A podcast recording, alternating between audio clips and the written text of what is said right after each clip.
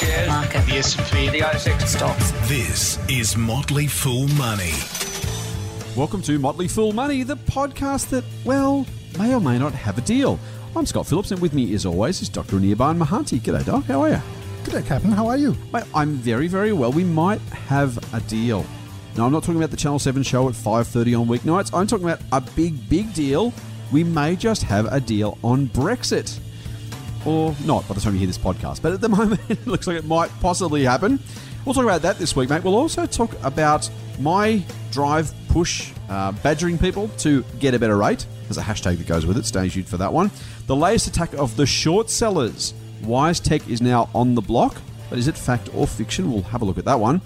We'll look at the Latitude IPO, which got pulled. Are we looking at WeWork 2.0 or something else going on? Mate, get excited. I'm getting on my high horse. It's going to happen. You pumped? More high horse. More high horse. And we will dip, as always, into the full mailbag. Let's get on with it.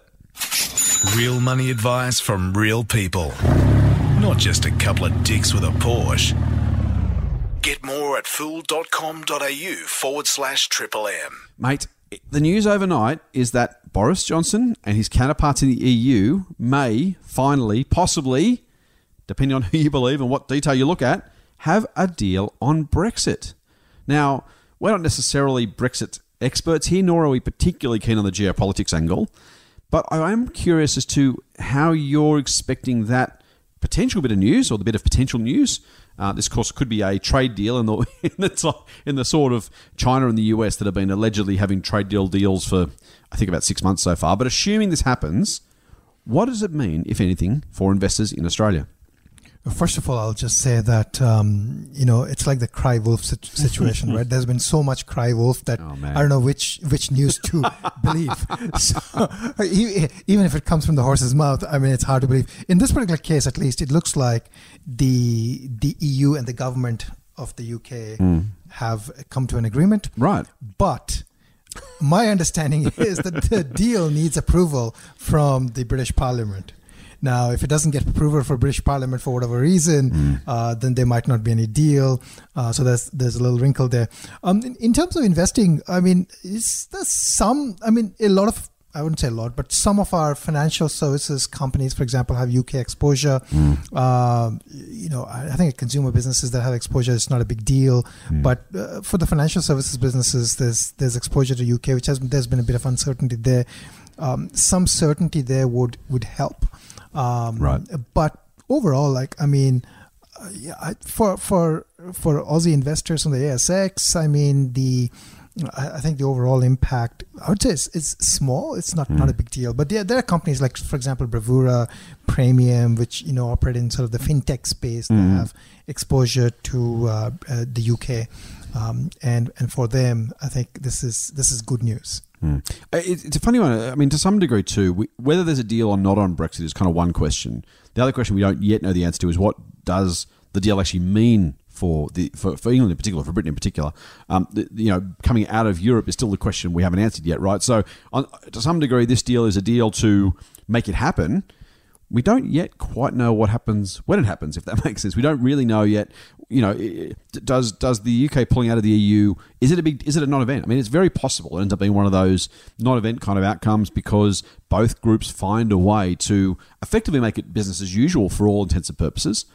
Um, of course, on the flip side, maybe this is a horrible thing, and we do see you know meaningful economic slump in, in Britain as Europe basically turns inward and moves away from, from the UK. There'll be some, I'm sure, in the EU Parliament or EU bureaucracy who want to see um, Britain pay in some way, shape, or form for pulling out. That's the thing I guess we don't yet know, right? So the fact that a deal is being done to make it happen is only really the first cab off the rank. I think there's still a little bit to play out. Yeah, that, I think that that's a fair assessment. There's there's a little bit of play out there. There's some wrinkle around how uh, Northern Ireland, for example, is going to be Right. uh, which basically is uh, you know how Ireland is going to actually be a part of uh, the deal and how you know how they're going to deal with Ireland versus the rest of the. Well, this uh, is fascinating, Europe, right? So, So that's the fascinating part. I Northern Ireland kind of goes into the European Customs Union under the proposed deal, and they're going to have to put some sort of customs border between the UK and Northern Ireland when basically, and I don't want to oversimplify this, and I'm not an expert in geopolitics, but effectively the whole deal about you know the Republic of Ireland, Northern Ireland, has been exactly that. Are they part of the UK or not? Where do we put the borders in? How does that this work? I mean, hmm. it, it, it's almost a step towards the reunification of Ireland in some way, shape, or form, which allegedly the, the Unionist Party in Ireland are not going to vote for, as you said. Yes. So this may still fall over. I guess having a deal, as you say, on paper with the EU is one thing. Whether Johnson can deliver on that deal is another. Excuse me. And then again, whether we end up with some sort of outcome that works or not is probably a, third question we still have to answer. So fair to say a little bit more detail required before we know what happens next. Yeah, I think that's a fair assessment. All right. Well, eh, and look, for those who listen to us regularly, you'll know our next answer. I, I guess, though, mate, the for, for for you know for better or worse, other than those companies that are specifically involved, and I guess you are, we, we are kind of obliged to have a view on Brexit if one of our companies has meaningful business in the UK or Europe, right? Like at some level, we can say we don't know, and that's okay too. But you can't really say, well, it doesn't matter. Mm. But for most of us who are investing in companies that aren't in in the UK or Europe in, in big big ways. If you have an Australian portfolio or even a US portfolio where that it just doesn't make that much difference, I think we'd probably still say, look, for all of the bluster and all the headlines, we're still better off most of us effectively ignoring it because it's one of those these two shall pass kind of moments, right? If if I own shares in Woolworths in Australia or Telstra, which I happen to do by the way, uh, or, or you know, uh, it- uh, Google or an Amazon. And again, I own shares in both. You own shares in Amazon. These disclaimers are getting long. Uh, you know, it doesn't really matter, right, for those companies. It may it may well add volatility, but we shouldn't really be. I mean, spending any time really thinking about it in any detail unless our businesses have decent exposure, export exposure, or on the ground exposure in one of those jurisdictions. Yeah, I, I think that's that's fair. I think the main, as I said, for financial businesses, there there there were concerns about how transactions across the Right. UK and the transactions that are between the UK and um, Europe are going to be managed, Right. right? So so those I think were the were were sort of the were the issues. Um, but yeah, I feel like if you're a business which is consumer focused, which is even got U, UK exposure, Europe exposure, really is, um, I think, a non-event in that sense. I mean, such events keep happening. Like, you know, there are larger geopolitical issues here. Like, you know, this is does this mean it becomes easier to get out of the European Union? What does it mean for the European Union? Uh, I mean, you know, you know, if slowly people start bleeding out of the European Union, is it really a problem? It's probably not. Uh, I mean, you know, uh, it just depends, right? So, Yeah, I mean, yeah. Um, yeah, I I wouldn't fret too much about it. Expect except as I said for businesses that are you know in the fintech space with specific exposure with a decent business um, exposed to the UK. Nice. Let's move on, shall we, mate? I'm uh, I'm going to talk about something. One of my favourite hobby horses, not the high horse, just a hobby horse. Stand by. Value stocks. Market. stock market, Index. share market. This is Motley Fool Money. Subscribe to the free newsletter at fool.com.au forward slash triple M. All right, mate. I've banged on about this many, many, many times. I'm going to bang on about it many, many more times because, frankly, I don't know there's much more we can do for most people in terms of making them richer. So if you if you want to get richer, you got to start listening right now. For the next couple of minutes, start listening right now. I have a, a favorite hashtag on Twitter. It's my favorite hashtag because I made it up, uh, and and unfortunately, no one else yet has. Has caught on. I'm sure they're about to. I'm, I'm, I'm absolutely sure they're about You, to. you so- haven't you asked the banks to uh, to adopt? Funnily enough, they haven't done that, mate. Um, so that my, my hashtag is hashtag get a better rate. It's pretty much what it says on the tin. I've been ranting for a very long time. Look, we will drive across town to save a couple of cents on petrol, or many of us will. I don't personally, but some of us will. You don't because you've got a Tesla, which is a whole different, a whole different question. I, I, I drive for free. I'll drive across town for free uh, You- electricity. You would do that. This is true. uh, so you know we do that, and, and we try. You know we want to save you know eighty four cents on a pack of Arnott shapes at Woolies, or we'll buy an extra extra I don't know twenty four pack of Coke because it's on special. We do a lot to save some money. The amount of or the lack of any effort whatsoever most people go to save money on their mortgage is absolutely astounding. When you think it could literally be costing you up to six figures, you could buy a Tesla and a half, right? For the amount of money some people could save on their mortgages by literally making twenty minute phone call to their banks. And it, it drives me absolutely spare. Now, if you're listening to this right now and you've heard this before and you're like, dude, I've already done it. I've done it twice. I'm, I know I'm getting the best rate. Then fantastic. Good on you. You get to go and stop listening for the next 60, 90 seconds. Um, go and make yourself a, a cuppa or grab a beer if this is after hours. Um, come back because we'll still be talking. for those who haven't, unless you know you're getting the lowest rate in the market, why you wouldn't be calling your bank every three months, every six months, saying, "Hey, I see so and so over there has got a better rate than you guys have. What are you going to do to keep me?" And for the for most people, there is a decent saving. If they say nothing, you've wasted 20 minutes, right? Now that's not much fun, but it's hardly a problem. If they give you a reduction of 0.1, 0.2, 0.3%, there's tens of thousands of dollars. If you don't want tens of thousands of dollars, give it to me. If, if you honestly have that much cash, you don't care how much you're paying on your mortgage, give it to me, please. Now, I, I'm bringing up only, well, two reasons. One is because I generally like to rant about this stuff. The second is I want to give a rap to Peter Sullivan on Twitter. Now, Peter hit me up during the week. He said, Hi, Scott. Just spent 20 minutes on the phone with ING and had our variable rate reduced by, his dramatic pause, 1.06%. Wasn't that 20 minutes well, well spent? Thanks for the steer, Peter. 1%. That's pretty 1%. massive. That's I, massive. I don't know. Peter's circumstance. I don't know how old he is, how long he's paying off his loan at, what his mortgage is. If Peter's not going to save 100 grand out of this, I'd be bloody surprised, just on the law of averages, right? Now, maybe Yeah. he's not. Maybe he's in the 29th year of a, of a $200,000 mortgage, and that's great. If he's anywhere near the first third of his mortgage and he's borrowing anywhere near the average loan, the amount of money you pay in interest over that period, I would, again, I can't guarantee anything. I don't want to make any sort of false claims, but as I said, if Peter's not saving six figures, I'd be bloody surprised. And if most of our listeners can't save something similar, half that, a quarter of that. Hmm. If you don't save 20 grand, again, give it to me. If you, honestly you are that well off, you don't care. If you can save 30, 40, 50, what if you could save 60 or 80 grand? Listening to this right now, and you don't do anything after this podcast, I will be absolutely staggered. So please, for the love of God, you listen to us for great investment advice that hopefully builds your wealth. That's wonderful. You buy a cheap Coke when it's on special at Woolies, fantastic. Please, please go and get a better rate. Hashtag get a better rate. Hit us up on the Twitters, hit us up on Instagram, hit us up on Facebook. Let us know your get a better rate story. You'll feel good about yourself. You get do a little bit of a little bit of showing off, and hopefully you'll motivate some of your fellow listeners and readers to do the same thing yourself.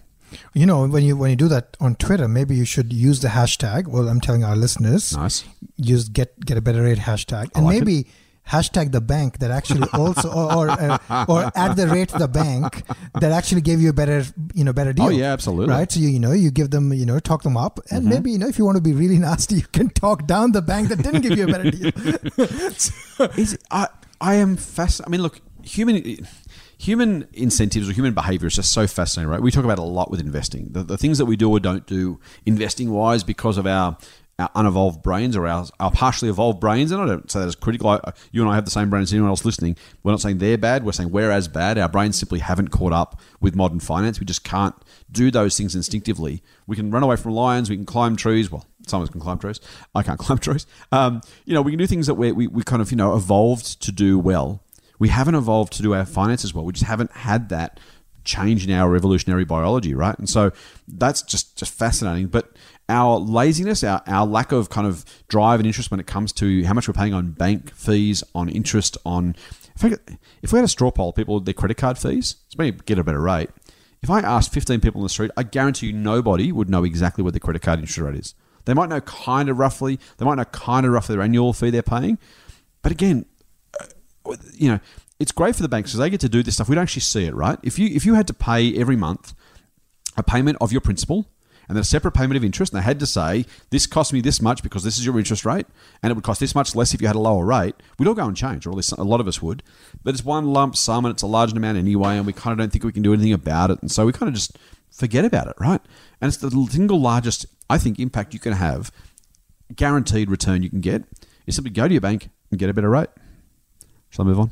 Let's move on. That's not even the high horse, dude. This almost sounds very like the high ranty horse. episode, isn't it? Yeah, this is sounding like the high horse already. Ah, so the next topic. That's where the high horse comes in. okay. Motley Fool Money. For more, go to fool.com.au forward slash triple M. All right, so this week, in fact, only on was it Thursday afternoon? Yesterday, yeah. So we're recording this on Friday morning in the sunny surrounds of the Southern Highlands. By the way, this sounds a little bit different, don't blame the techs at Triple M. Uh, blame us because we're recording this at my place in the Southern Highlands of New South Wales, uh, mate. So yesterday afternoon, WiseTech was hit by one of the infamous and frankly dreaded short selling reports that seem to drop on our market every month or so over the last year. This time, as I said, it was WiseTech. It was a company called J Capital, the letter J, J Capital, who are alleging, among other things, some issues with what they call revenue recognition. In other words, when you get to count the sales, that's a kind of a big deal. Um, they're they're questioning the way that the auditing has been done by the accountants or the auditors, I should say, in terms of individual um, subsidiaries around the world. They're also this is, I think, a first for me in a, ma- in a major short case, alleging that WiseTech are actually, uh, alleging is probably the right word, are making up revenue, but also, which was bizarre, making up expenses. Now, lots and lots of stuff around. This is a very, very thick report. Um, lots of graphs, lots of allegations. A photo of a of a small car with a WiseTech logo in their in their car park, which I think is probably just a short seller. You need to show you actually did some sort of on the ground research. So you show a car with a logo outside headquarters and say, "See, we've, we've been there. We've done the, we've done the work. We've we've put in the, the boot leather, uh, mate. That all that notwithstanding, the shares fell 10% yesterday afternoon before the shares were paused and then subsequently halted until this coming Monday. Now, if you listen to this podcast after Monday morning, you'll you'll know what comes next. We don't yet. It's still only Friday morning here. The shares are still halted.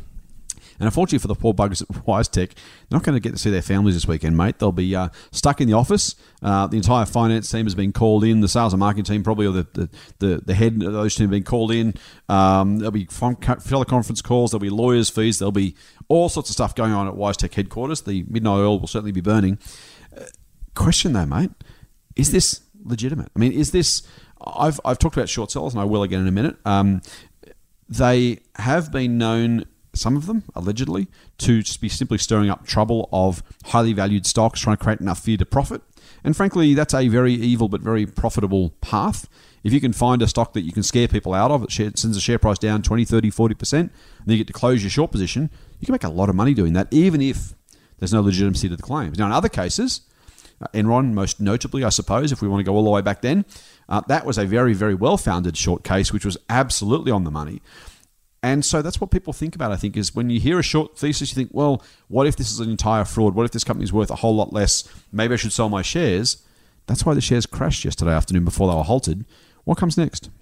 Yeah, that's a good question. So, I mean, uh, for disclosure purposes, you know, WiseTech is a recommendation in uh, one of the services we run, um, uh, Motley Fool Pro. Correct. Um, so, uh, I'll start by saying one thing. So, uh, let, me, let, me, add quickly though, mate. Uh, just to, just to be re- very very clear, not as a recommendation, we actually own as a company yeah, those shares as because company, yes. we backed that portfolio with, with, with originally a million dollars of our own cash, mm-hmm. worth a lot more now due to the good work of you and your team, mate. So well done. Uh, but the the WiseTech position, we do own some shares as a company as well as it being a recommendation. That's correct. Yeah. So uh, we have our members following it, and we also own the stock in, in, in as recommended in terms of the allocation and so on in the portfolio. Right. Yeah. So we have skin in the game. Um, um, so I read the report uh, as as soon as it came out, uh, as you'd expect. Yes. Um, and here's the first thing I'll say. You know, so if, if somebody goes to the J Capital website, and mm-hmm. I'll paraphrase this, the first thing after you say, you know, you could say you're Australian or you're not Australian. it depends on that what you land up saying. You know, I actually went there, and the first thing they say on their website, which, which I actually would applaud, is said we are biased. yeah, that's right. We are we are short sellers. We are yeah, biased, yeah. and um, we do our research, but we could be wrong, and uh, you know we benefit when the stock falls. So, so this yeah. is the number. So the short sellers basically they would borrow shares from others, sell them in the market.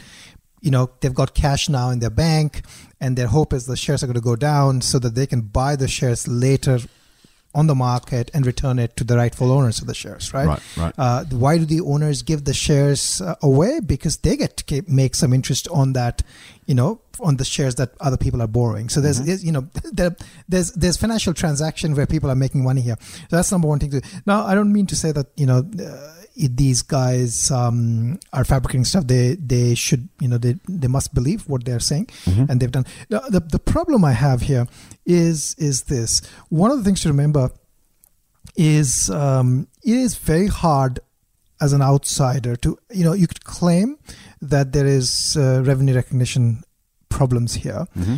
but I mean it's an audited account, right? And it's an audited account, and I mean, if you don't believe that, then you know you're basically um, making extrapolations here, right? Right. right. And you know, you have to believe that explanation is correct to to make the claim. Right, now, right. does does that mean that it doesn't happen? It of course happens, right?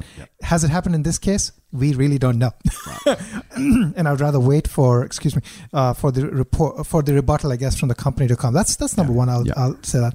Number two is you know one of the things that what they point out was well this company was unspectacular for most of its pre public life. Mm-hmm. It came on with small amounts of revenue, and the revenue has you know grown rapidly since then. How It's all true, happen? by the way. That's all true. How did that happen? Well, you know, sometimes it does happen that a company has an unspectacular life. And I, I know a couple. I know actually a, a few others that have had unspectacular first twenty years.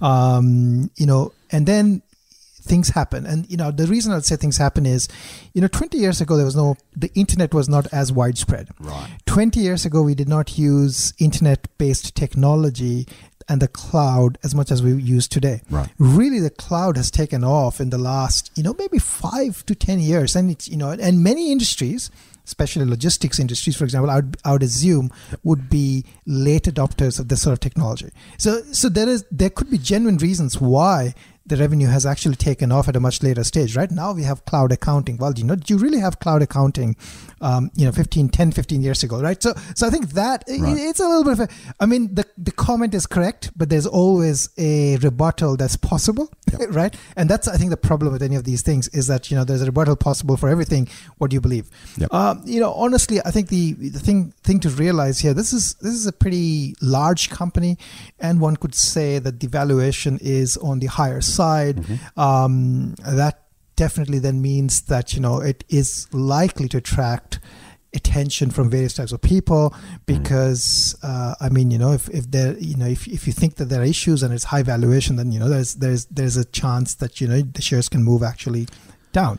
Um, Yeah, I think that's right. If if if, we, if I was looking for if I, if I was either cynically or even legitimately looking for a short case where I believed that the raising of either made up claims or real claims, but in a way that could actually have an outsized impact on the share price, and those are both real things. You know, I don't like short sells. I'll talk about that in a second. But you know, if, if I'm a if I'm a legitimate short seller who just simply likes that as a as a way of making money, and I'm allowed to do it, then nothing wrong with that legally at least. Um, and if I can find a company I believe is probably doing the wrong thing, but also I can add in the fact that hey, there's a high valuation. In other words, there's a lot of downside, frankly, between you know an optimistic valuation, something more reasonable. If I can create some doubt, uh, if I'm looking for a business and I want to say, well, if I can ha- find one that has a revenue recognition issue. Now, revenue recognition is an accounting term. If I go to a shop, pay with cash, and they give me the product, that's both the cash they get and the revenue at the same time. If I though was to take out a subscription with a with a, a cloud accounting uh, provider, as you say, doctor, use your example, and I take it out today, well, they have to recognise that revenue over twelve months. If I was to engage someone to do a whole lot of work for me that required a whole lot of upfront costs and then some revenue, well, then do I recognise the revenue all up front because that's when the work was done, down the track, over the life of the subscription? There are many, many ways the accounts are allowed, literally, legally, ethically, morally, uh, under the accounting standards, allowed to be recognised. And so, if I can do that, I can sort of make some claims or, or raise some doubts. Then that's issue. That's an issue. And then if I add on top of that, I looked at the list. I must say, mate, I was pretty impressed slash um, amazed by the number of acquisitions WiseTech has done, and they did they did claim that as again one of the problems. Now, is it a real problem, or is it simply raising enough doubt to muddy the waters? We don't yet know. Uh, they've I I want to say twenty plus. I have, didn't count it, but I imagine twenty odd companies since listing they've acquired over the life of their their life as a public company, and so. M&A acquisition kind of accounting, um, what's organic, what's acquired growth, that kind of stuff. Again, really easy to to potentially if you're a com- if you're if you're a dodgy company, really easy to cover your tracks and make up stuff. If you're a dodgy short seller, really easy to claim that that could be made up stuff that covering your tracks. And if you're somewhere in between, then as an investor, you're left wondering what comes next. And I think, to my mind, that there are legitimate or not, whether even with even if the short case is right, um, in terms of they're right about their claims, it's there are some companies that's easy to make those claims about and to profit more from because they have certain characteristics that simply make it harder to defend against a short report like this one. Yeah, that's absolutely right. So, I mean, you know, one of the things is that revenue revenue recognition. There are many ways, as you exactly said, Mm. right? And the acquisitions. I mean, uh, uh, WiseTech is an acquisitive company. Yes. um, has acquired a lot of things. Now, most of the acquisitions are actually relatively small, right? So they Mm. acquired, you know, it's more like a tech type of. It's an acqui-hire. So you hire, you basically hire a bunch of people, you get their tech, you integrate it into your platform. Um, and and then you know you it sort of expands your reach Okay. in that sense, Yep, and then sense. you know you can do a bit of a land and expand type of strategy where you've landed a bunch of clients now, Mm. but they can be now moved to a bigger platform and they could be sold more things, right? Mm, Um, so you you know I can yeah. So it's again as you said, those are the laundry list of things. Another thing I'd, I'd I'd point this out. I think this is important for people to realize. It, it, uh, largely because the pain of loss is so much higher than the pain, you know the joy of gain, right? Right, right. So people are going to react. People's first reaction is let me run for the hills, right? So yes. that's why that's why you know the the moment the report comes out, the stock falls because people are just running for the hills. That's that's number one. Right. Number two, I think is like I mean, yes, as long as we profit from the stock going up. So in in a way, we have a vested interest in the stock going up. They Yes. have a vested interest in the stock going down. Right. It's relatively equivalent, right? The the thing to keep in mind though is what is the track record of the mm-hmm. short seller. Now, like the Enron is a good example, right? I mean, you know, somebody could become famous for one short case. What is their track record overall as a short seller? Right. Is really material to me because you know, I mean, you know, are they just short sellers because that's what they think they can do well, Yeah. but have they actually, you know, found enough shorts Yeah. uh, that are legitimate? Right, this Right. is, and you're a scientist, right? And you get this, I know, and, and this has always been my issue with the likes of the the Doctor Dooms and the kind of the people who are alleged to have foreseen the GFC or, or foreseen whatever big catastrophe is going to happen. Is you can, you know, there, there is no there is no scientist in the world who would say, "Oh, you did that once. Yeah. I should listen to you forever after that." Right? Exactly. The chance that's a coin a coin toss or worse is really really high. Do it three times, you're still not going to believe them. Do it a dozen times, you're going to start to say, okay, maybe you're worth listening to. And so for all of the and look, the media make it worse. On, on, on one on one hand, I blame them outright. The other hand, I don't blame them at all because all they can do is report what happened and and whatever. And as humans, we're the ones who are drawing the conclusions, the parallels. But at some point, you've got to say, as you as you rightly said, even if they were right once, or if they were wrong once, frankly, we shouldn't be imputing any or any greater or less expectation on their next decision. In fact. There's probably a, a mean reversion which says if you're if you know whatever you did last time, you're probably likely to be the opposite next time, just because these things actually average out rather than actually compounding. Yeah, exactly. So I mean, you know, like the Enron one, as I said, is a is a is a, is a famous one, right? But you Mm. know, you found Enron once. Does you know how many others have you found? Is the question I would ask. That's Right. number one. Is it statistically valid, significant, and, and so on? Is the other thing I'd valid? You know, uh, and you know, I wouldn't blame media per se, right? I mean, media is looking for headlines. They want clicks to happen. They Right. need news. So I mean. They're basically doing their job, right? Right, right. Uh, they're reporting. The other thing to keep in mind is a, a so-called hedge fund Mm-hmm. um, can set up shop. They can close shop, then set up shop on, on another right, another right. name. I know that many such instances have happened in the past, right? Because you know, well, that didn't work out, so you close shop and you move on to you know you, you start another shop with another brand, and then you again go short. So uh, we can like all of those things said. I'm I am open minded of the fact that yes, frauds do happen. Yep. They, you know, and even if we say that the auditors, I mean, the audit, you know, again, it's like it's the the case is that the auditors have done their job. Let's say they've done the best possible job, and and I'm saying that they have done that. Even then, they can miss stuff because you Right, know right, because right. of various laws, various you know uh, various regulations, various ways in which you know after all, auditors are depending on you know management's interpretation of you know how the accounts are working and how the revenue is flowing and so on. So there's a lot of ways in which things can go wrong. So, um, yeah, like I mean, I think we need to keep an open mind whenever there's a short report, and we need to see what the company says in response to that. But um, you know, running for the hills at the first instance is probably a very like you know, it's a very Saharan, you know, sub-Saharan five thousand year ago uh, type of, of right. reaction On the savannah, yeah. yeah, it's all, Yeah. uh, not yeah on the savannah. I shouldn't say Saharan. Uh, you know, on the savannah because you know Yeah. the lion is going to kill you. Right, right. Um, you're not gonna, you're not, you don't mind being wrong a couple of times if it means you save yourself from getting eaten, right? Yeah, exactly. So, so I mean, in in this case, I think you know if anybody has got a position which is not superly oversized, right? I mean, you're not really going to be eaten uh, by whatever happens, and if that's the case, then you know you need to be patient and think through these things. So, nice. um, yeah, that's our intention. Mate, I'm going to move straight from there to my rant, my high horse. You've taken some of my thunder, which is probably good news for our listeners. Bad news for me because I like to rant. makes me makes me happy. Uh, I I've ranted about short sellers before. I'm not even going to rant about short sellers directly this time because people know my view and I would ban short selling outright if I was given the choice. And that is not because I'm a long and they're short and therefore you know I'm trying to remove competition. Although it would probably help me at least in some cases.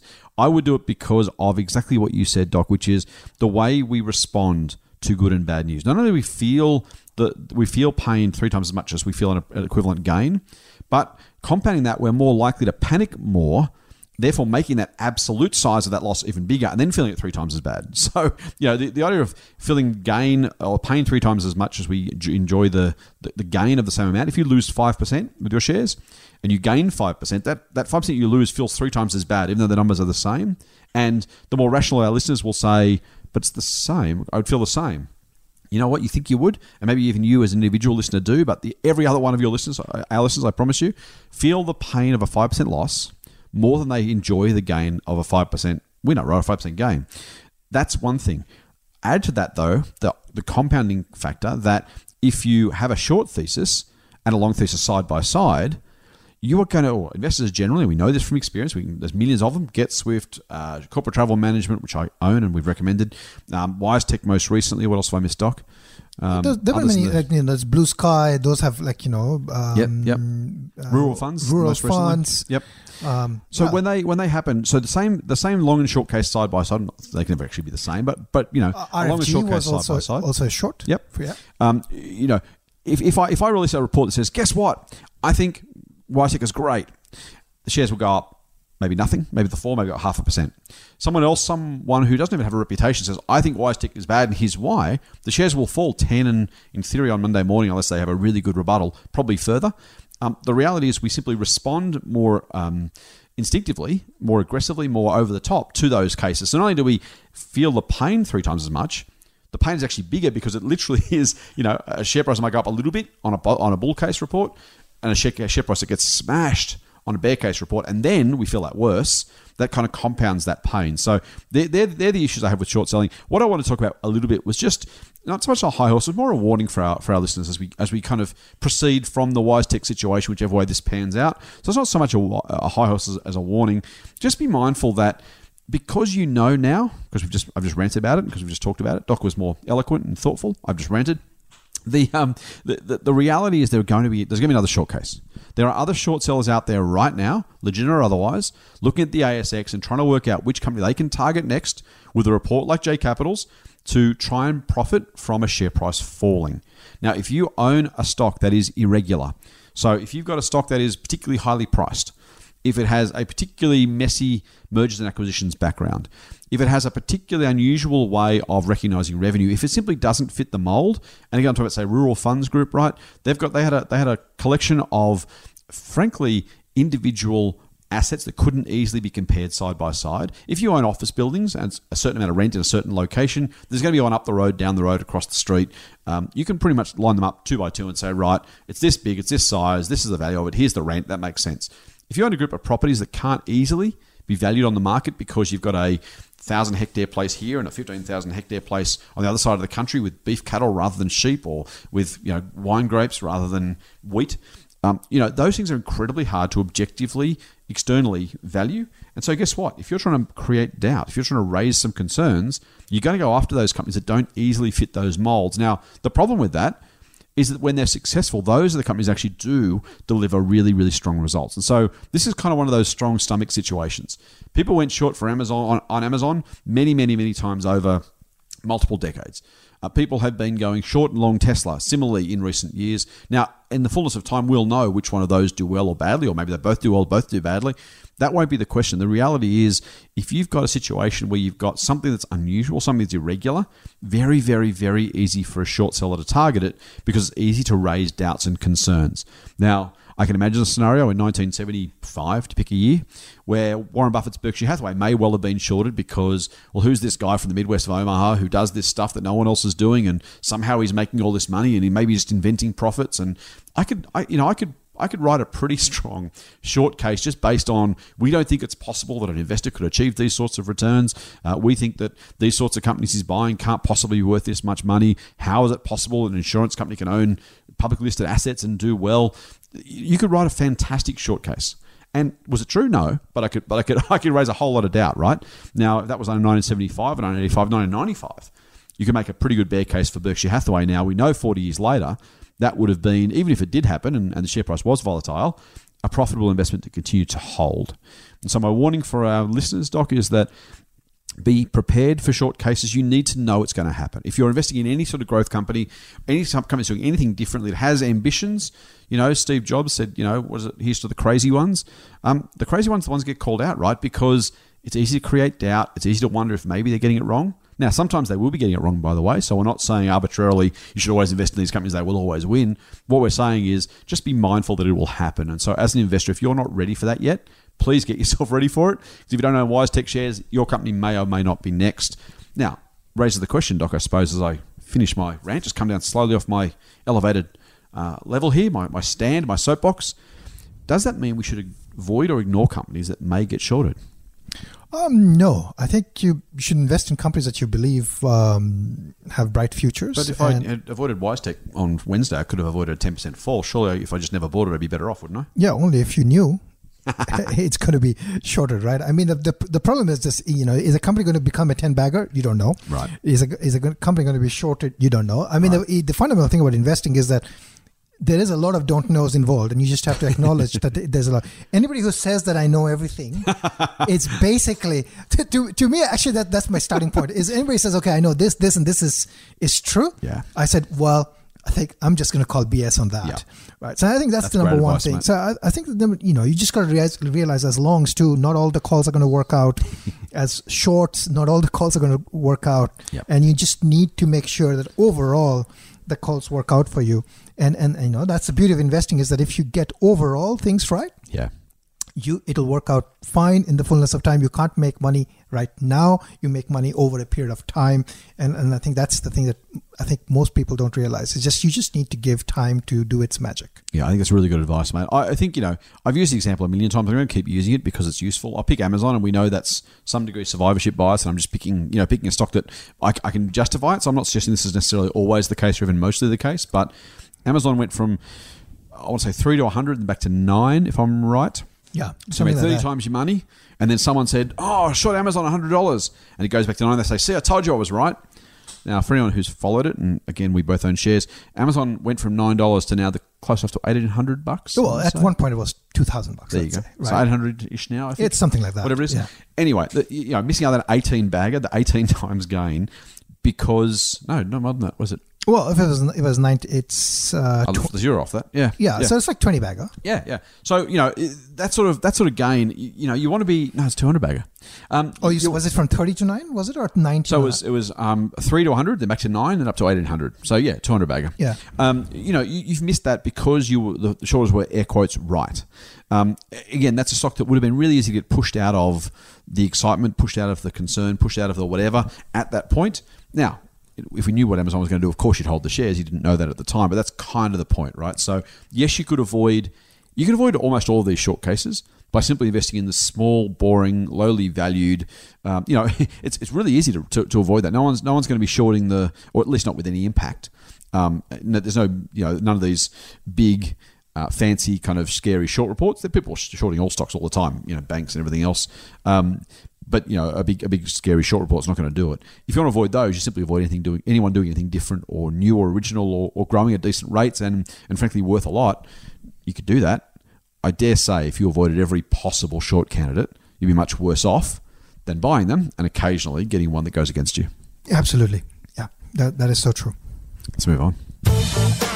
Get more Motley Fool money advice at fool.com.au forward slash triple M. Mate, is it WeWork 2.0? Latitude, the Australian financial company, the fifth largest lender in the country. I had no idea. I don't know where I was under a rock, I think. So you think about large lenders, you think, okay, the big four banks, and then you think, okay, well, then there's Suncorp and Bendigo and Adelaide Bank and Bank of Queensland. And you kind of do the list, and then someone says, actually, no, the fifth biggest lender, so the, the, basically the next one after the big four, is Latitude, a, a private company, still now private, as it turns out, um, who wanted to get themselves onto the ASX, make a bit of money for the private equity holders, a bit of money for the boss, ex NAB executive Ahmed Fahour. Um, it didn't go ahead. And it didn't go ahead even after they'd cut the asking price by 20%. Now, it's probably an unfair line to draw, but WeWork's IPO got pulled not that long ago. The company that rented office space, then kind of subdivided it up, and then re-rented it to re released it to uh, to tenants at, at higher prices. Um, sold itself as a software company somehow. That's a whole different story. I don't think Latitude's exactly in that class, but we've still seen two large IPOs, one in the US and one in Australia, now pulled from the market, potentially for an extended period of time. What's going on? Is there something in IPO land? Is there something in finance land? Was there something specific to Latitude? What where do you where do you come down on the question of why Latitude didn't quite make it to the ASX? Yeah, so the latitude is, a, is an interesting case because I mean the I guess the guidance price at which they wanted to, um, or the offer price range I guess at which they were trying to uh, um, have the IPO was going to price it at what twelve times profit. Yep. Now uh, that seems pretty reasonable. Well, uh, yeah. I mean, you think about sort of bank, or it's lower than the average market IPO, uh, market PE, I should say, and it's a little bit. Oh, maybe it's bang on roughly what the banks are selling for now. I mean, it's not exactly an outlandish the- price to ask for. Yeah, well, the ba- the banks I think are, like the Commonwealth Bank and stuff are like 15, 16 times I, would I would think um, earnings. So net net, as a, as a kind of a guy who doesn't mind looking at value occasionally, I'm thinking, well, Latitude seems interesting at least at this point. Yeah, no, but but I think you know there's there's I think I think what people were asking for was more discount to the to the offer price for, uh, to take on the risk. I, I think the, the interesting point here was that pe- what I think the it's hard to know. Well, the first the news was that it's oversubscribed or there's a lot of interest, and then there was not oversubscribed and there's not a lot of interest, right? Right. Um, I think part of the problem with Latitude might be it's, so it is the what the fifth largest lender, as you said. They you know they lend for things like you want to buy a you know Mac computer, use uh, you know Latitude. Maybe you want to buy like Harvey Norman furniture, you use Latitude. Now Latitude actually and and you know they they decided they have got a buy now pay later type of you know pay for ten weeks or, or ten installments, no interest. Now I think the the interesting thing here is that there's a lot of fine print. There's no interest. That's true, but there's a lot of fees, right? There's monthly fees in some cases. There's like you know one-off fees in some cases. So um, that's one aspect. So maybe the the the growth is not as as expected. Uh, maybe from you know sort of the buy now pay later sector, which has been like growing fast. Um, the second thing to keep in mind is that there's a lot. You know, again, there's not enough hard collateral, I guess, for all the debt that you would bring with uh, you know these type of credit card loans, right? Right. Okay. I mean, is how does that work? I mean, you know, it's one thing to to price the bank, which have like a sort of a hard collateral in terms of okay, there's a property there with some bricks and some land, um, but you know, how do how do you deal that with that furniture? I mean, that furniture once that's been taken, it's pretty much worth, Right, right. Yeah, yeah, twenty percent yeah, yeah. of the price, right? Um, so that I think finally, I think the other thing is that you know the uh, in while I, I feel for uh, the guys trying to do the IPO. Mm. I like the fact that the market is not being overly exuberant and is being somewhat cautious in terms of deciding whether or not you know they want to pay up for for companies. Yeah. Right. Um, and that in a way is is a good thing. It in you know in an in an environment where there's a lot of you know cash slushing around because of low interest rates and things like that. Yeah. So I mean those are my thoughts on this. It's funny though, Matt. Like, I, I kind of agree. Well, I do entirely agree with your, your point that you, know, you never want to see investors overpaying for stuff because that just kind of indicates that markets are getting a bit frothy and not very good. And you know, I guess if you're if you're a doomsayer, you want to see the markets crash, so you can be right. But for the rest of us, we're trying to make some money here. So um, slow and steady does win the race in investing at least. That being said, I mean, there's also no hesitancy to pay up for some companies, particularly tech, fintech. Uh, we've talked about the, the previously high price of WiseTech, and it'll still be, frankly, reasonably richly valued on traditional metrics even after this fall. Um, it, it feels a little bit like the market's, to use a fancy word, bifurcating. There seems to be two kind of paths right now. There's either really cheap or really expensive. There's either the true believers or the kind of, you know, wall of worry where we're, we're worried about the market. We don't know what's coming next. Um, I mean, at one level, if you're paying, I mean, you know, Pro Medicus is, I think, 160 times earnings or something, I think last time I looked at it, um, and yet you can't get Latitude away at 12 times earnings. Are there two different types of investors out there? Are there two different types of markets? Are there two different types of companies? I mean, everything's got its price at some level, right? You and I wouldn't necessarily always buy the same companies or pay the same prices, but you know, we kind of both recognise that even if we're not, someone else is happy to for for legitimate reasons. It just strikes me as I mean, straight straight out surprising that even if even if Latitude, you know, 12 times isn't that expensive, even, even if the asset quality is slightly less than a bank, even if, you know, assuming it's a reasonably well run bank, it's not going to go broke anytime soon, and maybe it is, it's not a bank, a finance company, um, assuming it's not going to go broke anytime soon, there's a price you'd pay, right? And I just, I, I mean, I am still a little bit surprised there weren't enough investors at that end of the market for that sort of company to pay that sort of price when there are other investors paying triple digit PEs. Yeah, so I mean, one interesting thing dynamic here might be that you know, given the low interest rate environment, right? I mean, in it, in technically, Mm. it must be easy for them, easier to actually find money Yep. to to lend out, and then basically charge essentially a nice margin on that, Mm, right? Um, as I say, I mean, at the same time, right? I mean, it is it's a company that's going to be very heavily tied to the economy, right? Um, and it's going to be heavily tied to, so it's going to be cyclical in that sense. Uh, maybe people are feeling, well, you know, 30 years, no recession. You know, how is this company going to behave at, during a recession? You know, are you are you paying 12 times of uh, earnings of the, you know, maybe the top or close to the top versus paying 12 times of normalized? It's again, I think those are sort of the questions. Again, depends on the level of debt they've got, what's their growth runway, how are they going to be competing with the other categories, uh, you know, buy now, pay later, and all the other, you know, sort of things. They, they're also competing with the banks. Um, if the growth is not going to be that substantial, why wouldn't you buy? If you want to buy a bank and maybe earn some dividends, why wouldn't you buy, uh, you know, Westpac or CBA versus, you know, at 14 or 15 or whatever it is versus buying something at 12? Yeah, okay. I, I- I think those are the questions. I mean, I, I, I don't know. Like, I mean, uh, it's again, 12, I would say that 12 times sounds reasonable, but maybe not necessarily cheap. Is, is I mean, it depends Yeah. on what the growth runway is, right? Yeah, I mean, yeah. if the growth runway is there, then 12 times is like cheap. But I, I, my suspicion would be that probably the growth is is questionable. I, I think you're probably right, but I, again, I just I don't know if you're if you're if you're investing that in, into the market, you you own bank shares, for example, 15 times. Why you wouldn't want to own some latitude as well instead, diversify something at 12 times? I again, we'll know in the fullness of time, right? Maybe this was a great IPO to miss out or Maybe the company goes broke in three years' time. Maybe it's just a really, really horribly risky business that is simply not, you know, justified by the price.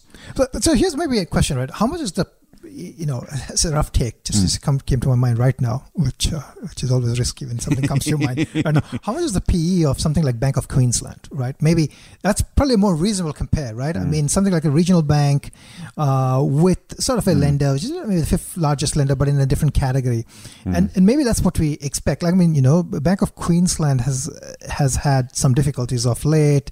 Earnings are shrinking, going Yeah, backwards. yeah. So maybe that's the sort of fear that if you're not a big four, then uh, you don't have enough market clout to, you know, like Yeah, I mean, possibly. you know, I don't know how much Bank of Queensland is, but So you, you talk long enough, mate, to, kindly to give me enough time to log into my brokerage account and check. So 12.8, 12.9 times earnings. yeah. So, so if it's like you know, Bank of Queensland is at 12 times with you know earnings going backwards, Hmm, maybe this 12 times is just about fair value, um, Yeah. without knowing much. I, I don't know. I mean, I don't know. I don't know. Look, I'm not rushing. I'm not saying people should have bought um, Latitude. I haven't looked at the, the IPO documents. Funnily enough, I wasn't invited to participate. Um, but I, I, I, you know, I, mean, I get, I, I get, you know, I, I'm not, I'm all people saying too hard, walk away, don't know, all that kind of good stuff. I just feel like if it is, if it is, again, we I haven't seen the financials. If it's a decently run business, even in the financial space, 12 times earnings. I mean, you've, you've got to you've got to assume a bit goes wrong relative, even even just on a relative basis compared to say CommSec at sixteen, right? Like, think about the, the mortgage exposure, everything else. Is is it really that much worse to be selling for? I don't know, twenty percent less on a PE basis. A- again, it's not even a question of either or. It's like, well, if you've got a portfolio full of CommSec, wouldn't you want to add a little bit of latitude and sell some CommSec to do it, or Com Bank, or not CommSec? Um, I, I don't know. Again, maybe, maybe it's the whole thing. I just it just it struck me as unusual um, that it wasn't an overly demanding price, given generally an, an appetite for these sorts of businesses on the ASX. Captain, you know what you should do? Tell You me. should send a tweet out to the CEO and the P, uh, the PE people, Yes. so that you are happy to pay, um, uh, you know, eleven times or eleven Yes. and a half times. There you go. and just buy the whole business. Deal. There, Easy. I'll there put, you go. And- I'll put it on the credit card. yeah, it's pretty, I'll, I know, I'll use a latitude buy now, pay later option. yeah. Use a Latitude credit card and buy some stock. Just buy the whole next, thing. Pay it off over the next five years, uh, interest free. Yeah. All right, mate. Uh, Shall we get onto the mailbag? Yeah, let's do that. Let's do it. Motley Fool Money. Financial advice for real people, not trust fund hippies. Sign up for the newsletter at fool.com.au forward slash triple M. All right, mate. So I'm I'm pretty excited. We've uh, we've had a couple of Insta questions again this week, and I'm new to Instagram. I've got about I think three followers or something. Uh, so we are on all the socials. I'll take the opportunity now. If you think about getting in contact with us, please do. You can get us on Twitter. Uh, Doc is at Anirban Mahanti. I'm at, at Scott, uh, TMF Scott P. TMF Scott P. Or the Motley Fool is at the Motley Fool AU. Hit us up on Twitter, ask us a question, leave us a comment, um, give us some feedback. You can, of course, use Instagram, as I just mentioned, at the Motley Fool AU again, or at TMF Scott P. Doc is yet to make his Insta debut. I am. I, I'm not making an Instagram. I, Never- never say I never, am, never say I am off any Facebook property. Um, yeah. Until Facebook owns the world, you're forced to, mate.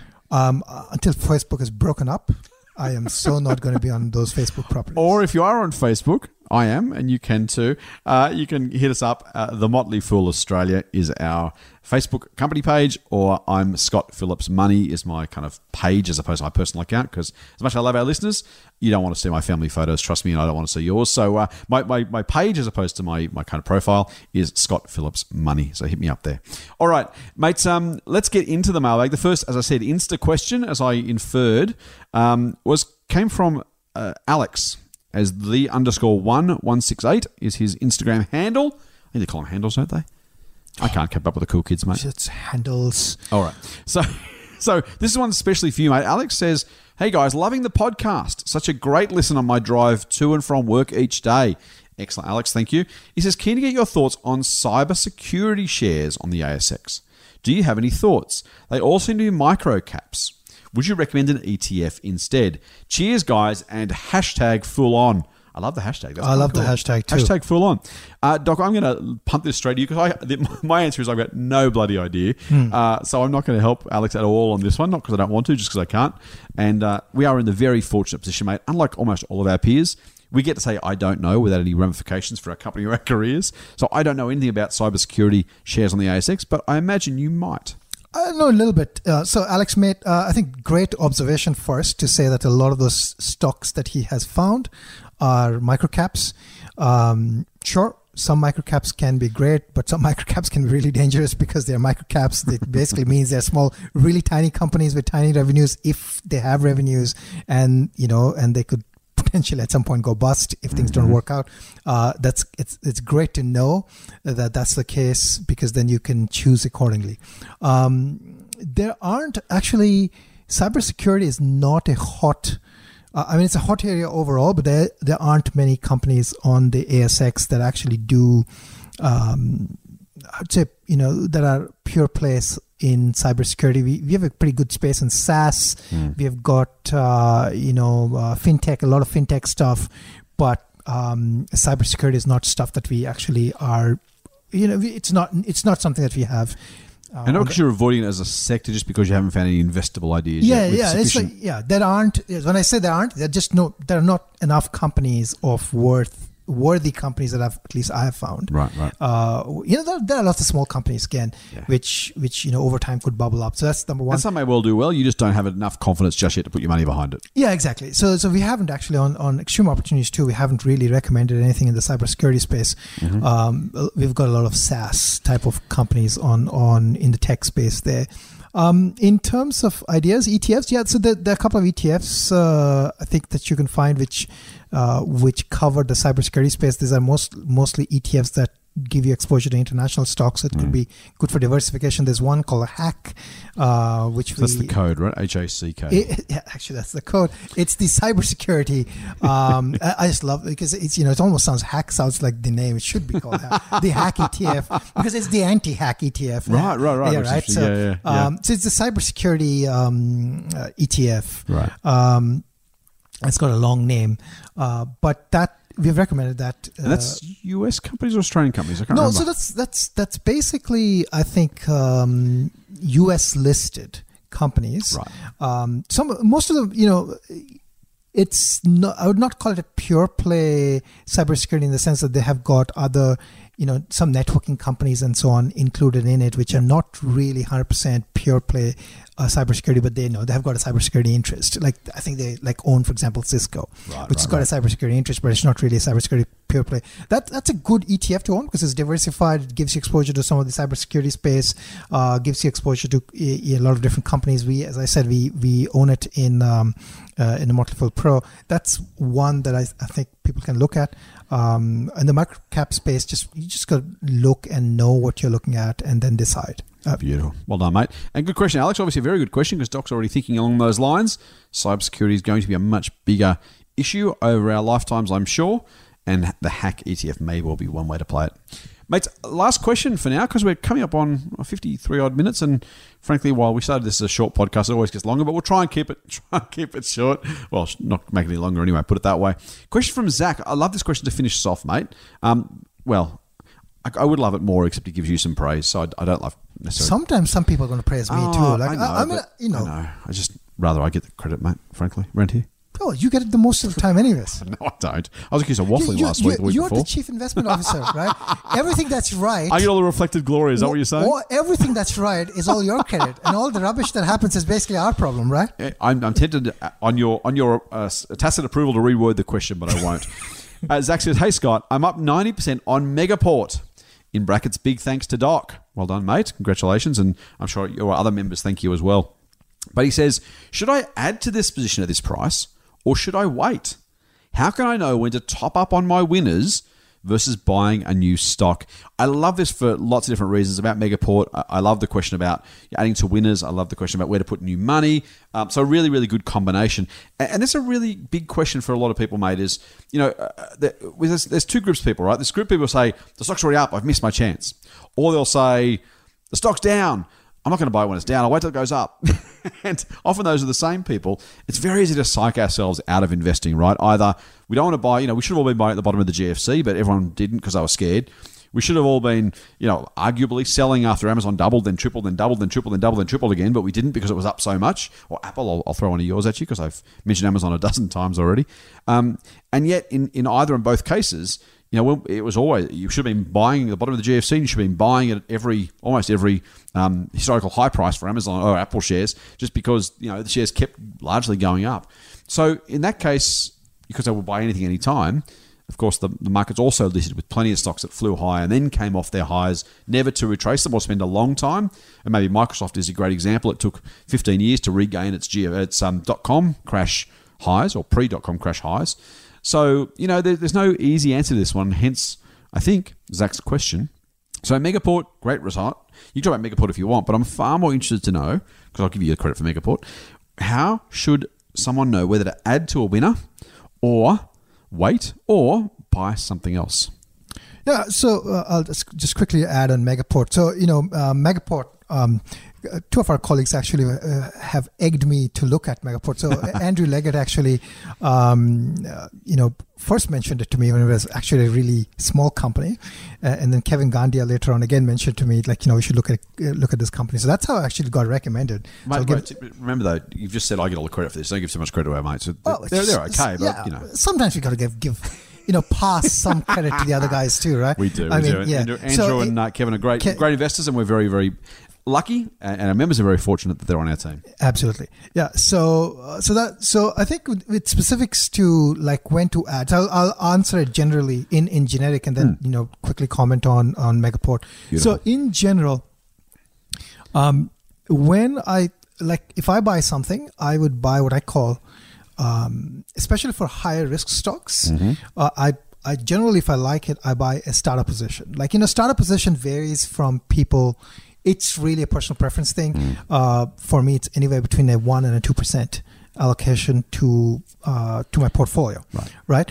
Um, for some, it might be more. So if you've got a hundred million dollar portfolio, you're putting one or two million dollars behind it. Is that what you're Captain, I don't have. uh, if I had hundred million dollar portfolio, um, maybe I wouldn't be here. Actually, Ah, you'd be here. You'd be here. I'd still be here. but but I don't have. I take, I take let, you take, you take, you take one or two percent of your portfolio, whatever that is, Yeah. and you're putting that in as a startup position into your new stock. I'm just going to clarify. I don't have hundred million dollars. uh, you know, not even close. so, so with that, with that said, okay. So that's that's not. Yes, I started the startup position. Then when so you know Zach's question made this is brilliant. When do you add? Mm-hmm. This again, I think, is a very personal thing, right? It's a personal thing because I prefer to add when I have more confidence in the business, Mm-hmm. and by that I basically mean there's been good execution. So in, in, in terms of a company, there's been more customers, more revenue.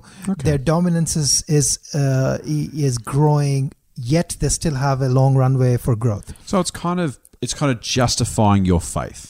It's by, by, justifying deliver, by delivering business performance, you're kind of like, well, I kind of hope they'd keep doing well, and they are. So I kind of feel like my thesis is playing out somewhat. Exactly, and, and of course, price is a consideration. Now, if, if I'm looking at companies that have a you know multi-bagger potential, then um, I'm I'm easy on the price. I'm not saying that I'll pay any price, but I'm easy on the price. I'm not going to quibble over you know a few cents, a few percentages up and down.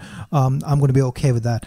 Now, in um, this often what happens is when a company is actually succeeding, the price goes up, which basically means you're you know you're typically buying on the way up. Right. And that's Um, hard, man. That's I- really hard. I got to say, even you know, I've, I've been doing this for a long time, and I've, I've managed to overcome mostly my aversion for paying higher prices, and some of our re-recommendations of higher price stocks have done pretty well.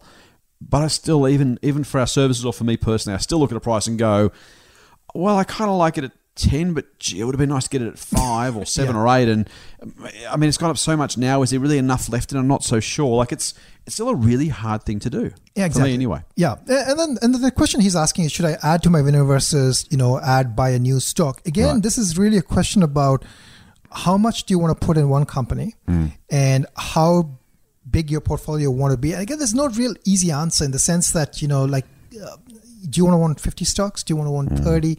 Um, somewhere between 15 and 30 probably gives you the amount of diversification that you need. Um, it again, I think you need to factor in the um, the risk level of your company. So if your companies have higher risk, then I think you want to own more. Um, so if you own like extreme opportunity style companies, then I would say that you know 15 is too less. You probably want way more than that because there, there is a chance that you're going to lose uh, you know money on more than say you would, you would say if you on more of them than you would say from share advisor Uh, largely because of the type of companies and the sort of they're early in the stage of evolution that they are So to play to play that out a little bit, just to just to clarify that, because it's a really important point. What you're saying is there's going to be hopefully a few companies in that in that group that do really really well, and a decently large number, a minority, but a decently large number who'll do poorly to one degree or other, because there's a such early stage companies that the ones who win will win hugely. The ones that don't win may well crash and burn, lose decent amounts of money, or just simply go nowhere. And so the reality is you don't know which is which, and the, the, the, the wider the range of outcomes, the more you want, so you don't accidentally buy the wrong small number. You're better off having a large number of, of possibles um, than a small number who may or may not. Like if the if the small number goes really really well, you're a genius. But the small number, you know, if you have 20 out of 50 that don't go anywhere, if you only buy five or six stocks, there's a very good chance you're going to have three, four, or five of those 20 in that group. Yeah, absolutely. Yeah, so so that, that's correct. So no, no. Then with respect to this particular stock, and in, so in respect to our service, we recently, not too long ago, started this uh, you know, Best Buys Now feature, which basically gives people an idea of which, which sort of you know three stocks we think that you could you know from among the existing recommendations that you know you can have a look at uh, to add if you're looking to add. And most of the time, we're actually looking at business performance, and then you know looking at a price. We've actually not put Megaport on on a BBN yet. Right. Um, A BBN? huh? A BBN? Uh, a Best Buys now. Right. Right. Yet. And I'll, I'll, I'll clarify that. So the, I think the company's execution has been really, really solid.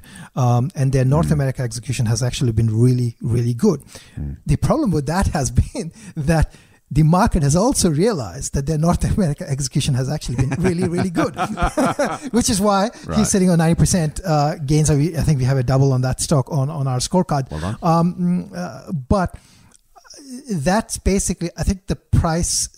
it's some of that has actually been priced in. So what I, by, by that, what I mean is, effectively, if you own the stock, continue owning it.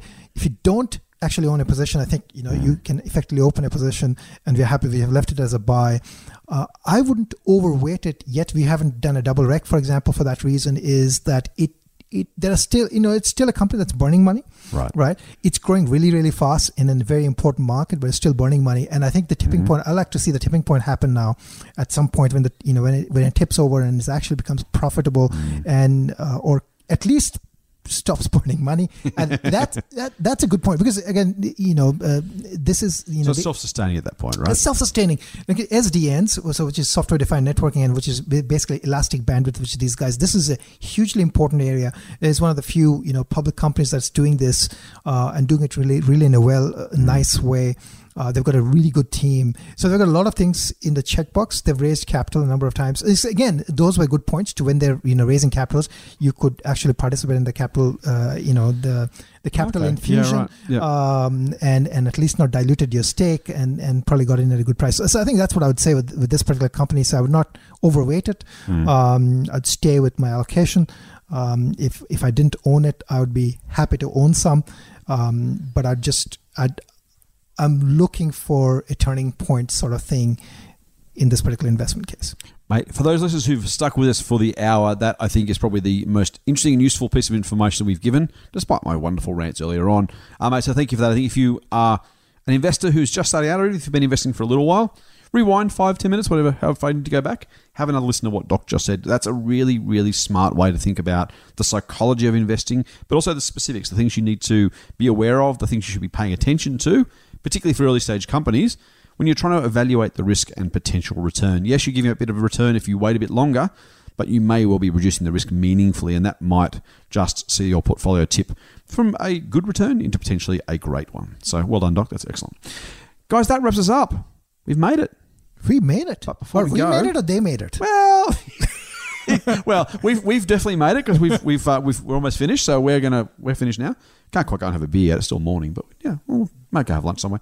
Uh, but if you're listening this far, you have also made it. Well done, and thank you as always for listening. By now, you probably know you can subscribe, and we think you should to the Triple M Motley Fool Money podcast through iTunes or your favorite Android podcast app. And if you like what we're doing, and why wouldn't you? And frankly, if you're stuck stuck with us for the last hour, you probably do. Uh, please give us a rating on iTunes, leave us a review, tell your friends. We're sure they could use a little foolish straight talk too. That's it for this week's Motley Fool Money. We'll be back next week with another dose of foolish insight. Fool on. Full on. The Motley Fool and people appearing in this program may have positions in the companies mentioned. General advice only. Please speak to your financial professional to understand how it may pertain to your situation. Subscribe to the free newsletter at fool.com.au forward slash triple M. The Motley Fool operates under Financial Services License 400691.